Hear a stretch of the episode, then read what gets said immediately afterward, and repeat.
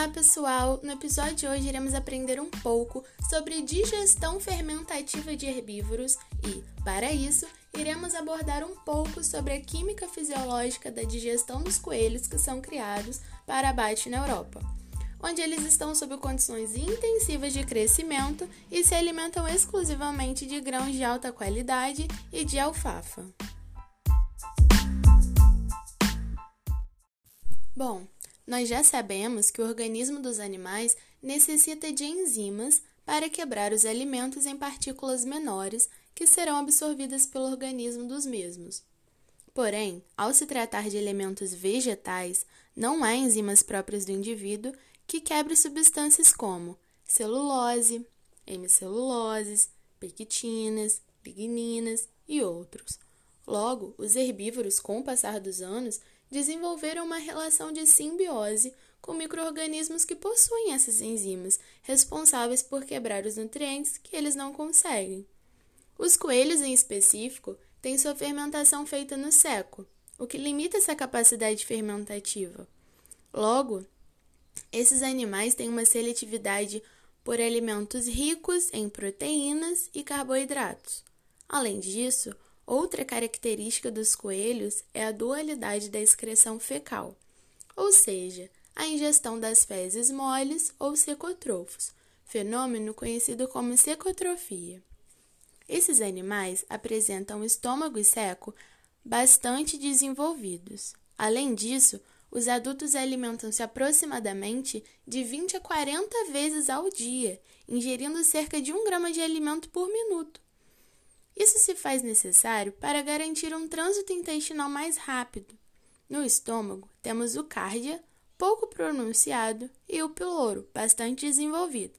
Além disso, o pH normal é de 1 a 2, mas em lactantes podem ser de 5 a 6, os tornando suscetíveis a diarreias. Já no duodeno, temos a neutralização do ácido clorídrico do estômago, o pâncreas secretando enzimas digestivas como amilase, proteases e lipases, bem como secreções alcalinas, bicarbonatos, e a bile, sintetizada no fígado e secretada no intestino via ducto biliar. Enquanto que os ruminantes secretam os ácidos biliares conjugados com a taurina, os coelhos os fazem exclusivamente com a glicina. Outra característica é que, ao contrário de mamíferos que excretam a bilirrubina, nos coelhos é a excreção da biliverdina. Após a neutralização e mistura dos alimentos no duodeno, o bolo alimentar segue ao jejum, considerado o maior sítio de digestão e absorção. Já no intestino grosso, temos o seco, com uma mucosa bem vascularizada e rica em células mucosecretoras e absortivas. Ademais, para neutralizar os ácidos graxos voláteis produzidos durante a fermentação, temos a produção de íons de bicarbonato. Por último, podemos mencionar que os secotrofos são tomados diretamente do ânus e deglutidos íntegros, sem necessidade de mastigação. Estes não se misturam ao conteúdo estomacal e permanecem no estômago até que a camada de muco se desintegre.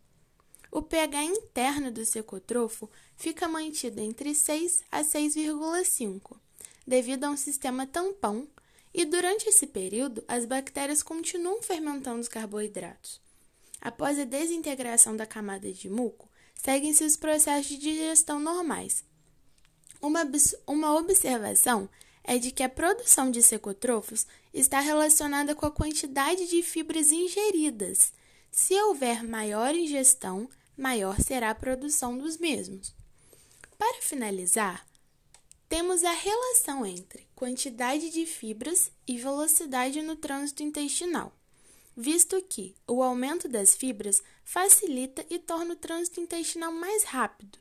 Ainda não se sabe ao certo por quê, mas há teorias, sendo uma delas relacionadas com o ácido butírico, onde o mesmo seria produzido em maior quantidade com dietas pobres em fibras e seu aumento acarretaria uma menor taxa de passagem, diminuindo a velocidade intestinal.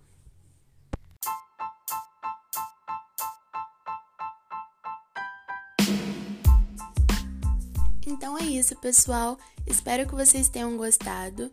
e espero que vocês tenham aprendido um pouco sobre a digestão dos coelhos. Um beijo e até a próxima!